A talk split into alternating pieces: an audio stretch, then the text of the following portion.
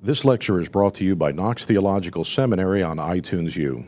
Knox is a seminary in the tradition of the Reformation that exists to educate men and women to declare and demonstrate the gospel of Jesus Christ. Our prayer is that this teaching will be beneficial in your Christian life and ministry.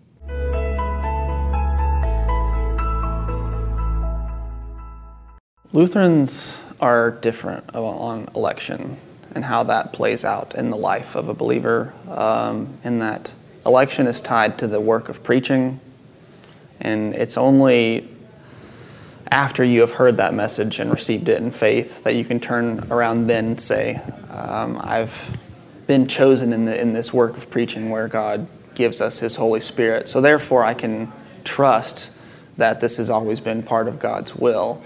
Um, but that tension still remains that there always remains in the, the fallen human, in the old Adam, the ability um, to reject the gift. And so I, I, think, I think the thing I would get at there is we don't look forward with election and predestination. We only ever look back as part of the promise that you're trusting in. Um, because your assurance for us just doesn't come from this idea of election per se. It comes from the present word and work of Christ in you every single day. That was one of my questions from a brief. Oh, cool. Yeah. So it's, it's from that it's from that with the work of the Holy Spirit uniting you in faith to Christ every single day that you look backwards to election. But it's that thing that's happening now that counts. That is the real sort of thing. What's interesting though, because Luther's so existential, psychological himself, but the grounds for assurance are in very concrete things, mm. backwards things. Yeah. That's what's uh, you don't expect it because a Calvinist lodges his assurance in. Hey man, I've been elect. I have, I have an existential comfort that can have outward symbol. And Calvin talks about baptism and Lord's Supper being buttresses for our faith, but and isn't this is what is it called the proper syllogism or the you, you the practical syllogism? You take the you take your some assurance from the fact that you see the fruits of the spirit working out in your life. Right. The third. That yeah, and that is the rub I think with because every theological system has a, a, an area that causes anxiety, right? like the, the Catholics Lutherans, Reformed, you know, and when I say Reformed, I'm really talking about broader evangelicalism, which has adopted a lot of Reformed theology around this issue when it comes to assurance. It's like, well, I had a conversion experience, so therefore I know I'm elect because I made a profession of faith. And how I know that is because I have fruits that bear show my worthiness of repentance. So then now it's putting it on you. So that creates anxiety. The Lutheran anxiety comes: Do I do I believe? Which you you don't ask that question.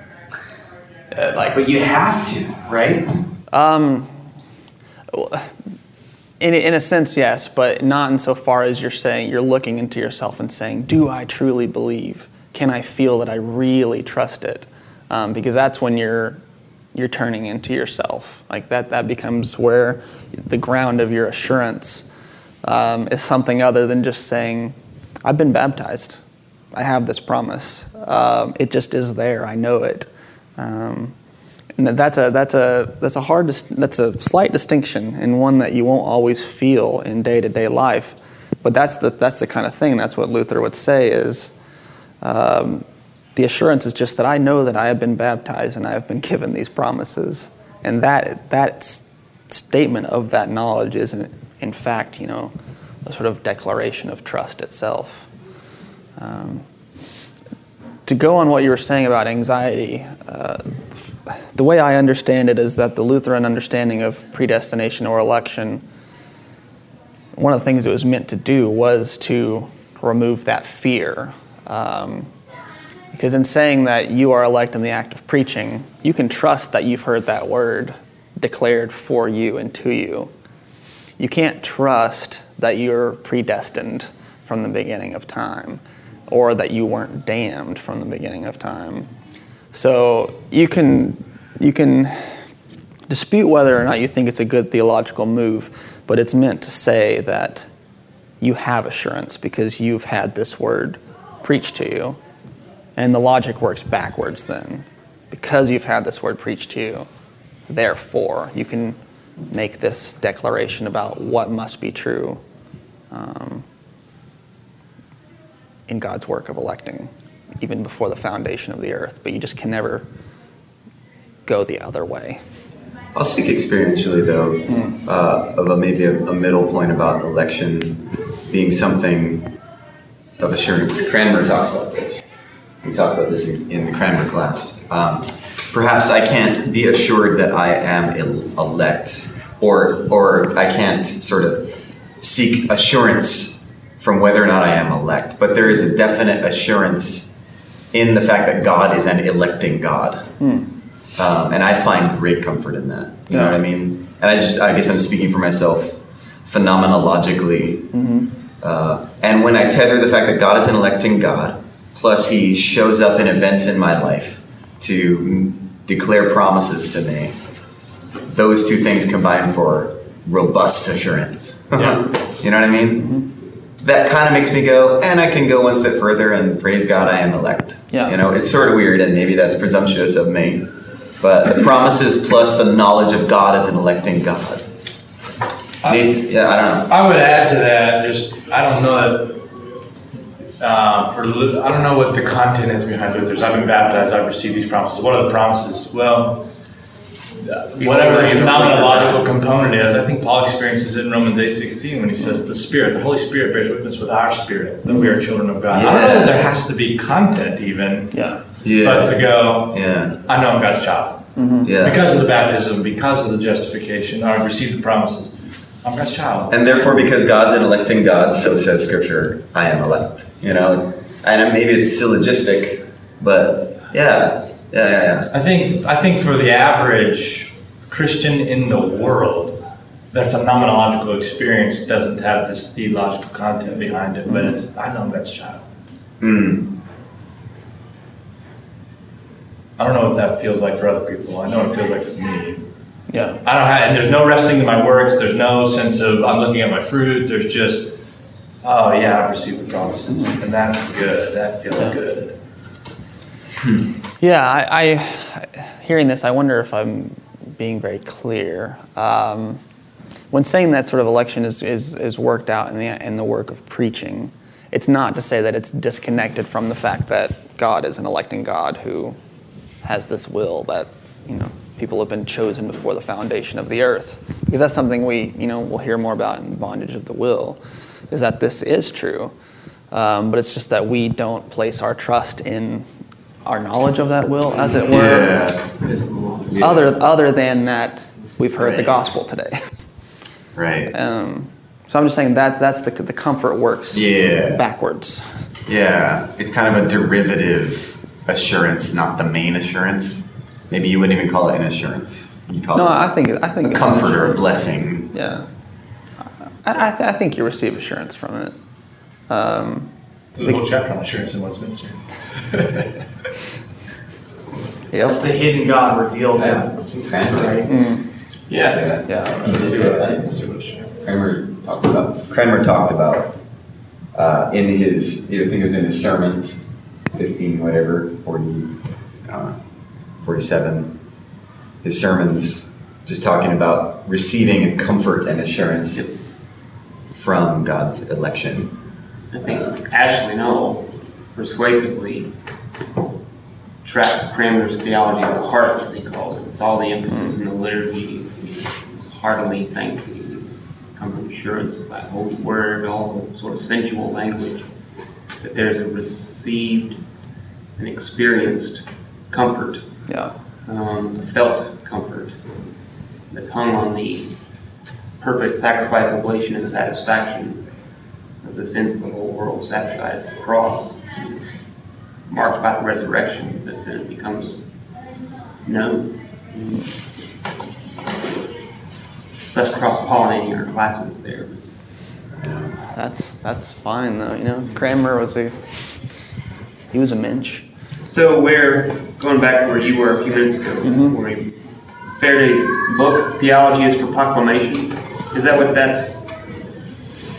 Can, can you unpack that title and tie it into the Lutheran understanding of election being affected via the preached word? Is that a way of putting it? Um, in a lot of ways, I'll just put it in different language. Forde is pushing back against this idea of, um, you know, there are levels of discourse. There's sort of abstract theological discourse, and then there's, um, I think we call that first order discourse, and there's a second level discourse of proclamation.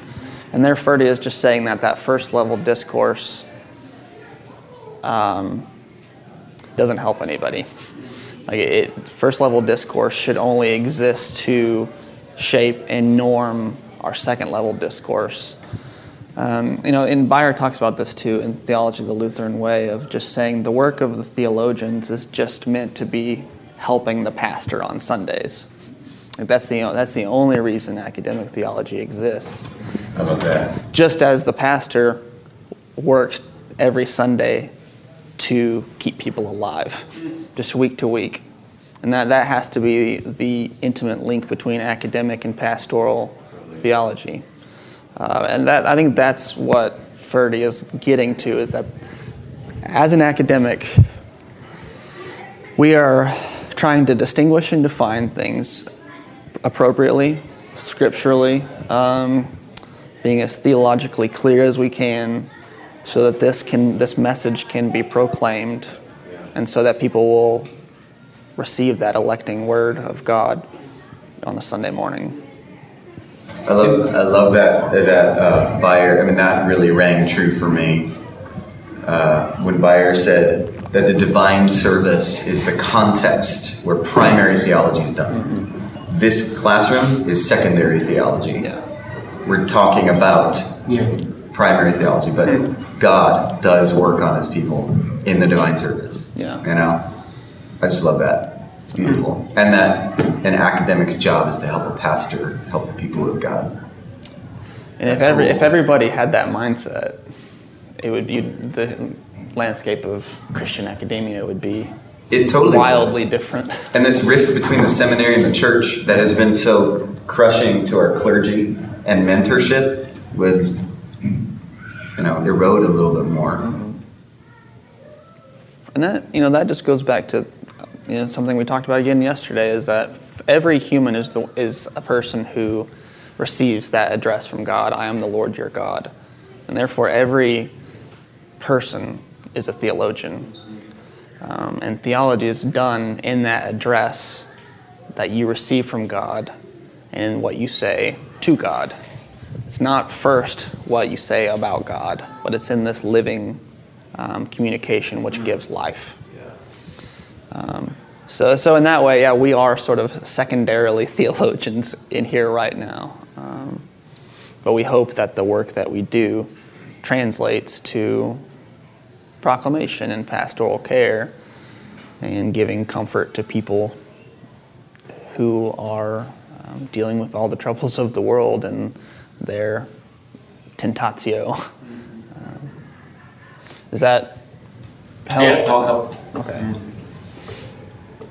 Would you say that in, in and counseling that it's necessary um, to use that second person plural, like to apply our theology? We talk about theology here in the classroom, but then when it enters the realm of preaching and counseling and stuff, to truly apply it, we, we got to stop talking about it and start giving it to people by saying, for you and your salvation, kind of thing. Do you think that's necessary? Because I think a lot of times what I hear on preach in preaching is a preacher who cares and loves about the congregation, but typically puts forth a lot of propositions. You know, like talks about this or that, and you know, it's kind of like um, recently in a counseling session. You know, there it was it was like a the broad statement. There is no condemnation, where it's like I think the person needs to hear he or she is not condemned. you know, you stand right before God instead of just this proposition about it, but you know, to kind of apply it to the people. Because because I think if you're just talking about it in the third person, you're just kind of theologizing and talking about God in a service. People are sitting there like, I don't know, maybe I'm the damned, maybe I'm the Right. you know, I don't really know where I sit, you know, Yeah. but to hear it from the mouth of God, the you know mouthpiece mouthpiece of God, saying that I love you, and Yeah. for you, and with you is much different. I think. Do you That's think one of- that's necessary? Absolutely. I mean, that's one of Luther's key things in Galatians is that, you know, Paul doesn't say there's the Son of God who is love and who gave himself. No, it's the Son of God who loved me and gave himself for me. You know, we, we own those prepositions, and he calls it, you know, the proper application of the preposition. And it's, it's you know, it's the work of the preacher um, to apply those to people. Uh, and, and the way that typically works out is when you proclaim the law, you talk about we and us and our common condition together. But when you proclaim the gospel, it's You. you. It's you. It's you. This promise is for you, and you can you can obviously make those sort of abstracted statements of saying Jesus Christ has removed the condemnation of sin, but there always has to be that therefore. Therefore, he has received the condemnation that belongs to you. Yeah. And how how uh, universally are these you know declaratives you know proclaimed? Just you know like do Lutherans believe in street preaching, or they only believe in like preaching to baptized members of or not members, but just people who or whoever whosoever happens to walk into the church? You know. You got to preach to every will that's bound by sin. um, and that's all of us, you know. Um, we don't do a lot of street preaching because the German church comes, or the you know the Lutheran church comes from Germany and Scandinavia, and that's not the, their sort of style or way of doing things. Cold. Yeah, you got to be in the church where it's warmer. But it's all, and, you know, they also have a you know, stronger belief about the way that preaching fits within the flow of the liturgy, and of um, delivering to you those sort of prom- baptismal promises, and then directing you to the presence of Jesus Christ in the Lord's Supper, so that you can tangibly and substantially receive that forgiveness that you've already been it's already been declared to you. Um, so I, I, I don't know about street preaching. We don't see it very often, but I wasn't really. I mean, I'm a, the the reason I'm, I'm asking is I have an actual example in mind, but there's a there's an issue with a, a particular person I talk to quite often, and his issue is he doesn't want to apply those second person plurals, you know, to everybody there because he's in his mind he's like, I don't know, Right. I don't know if Jesus died because he's you know Yeah. Calvinist, Presbyterian. I don't know if uh, he died for every single person there, so I can't say that in right conscience. And so it kind of zaps the whole system of you know um, applying these things, unless you just.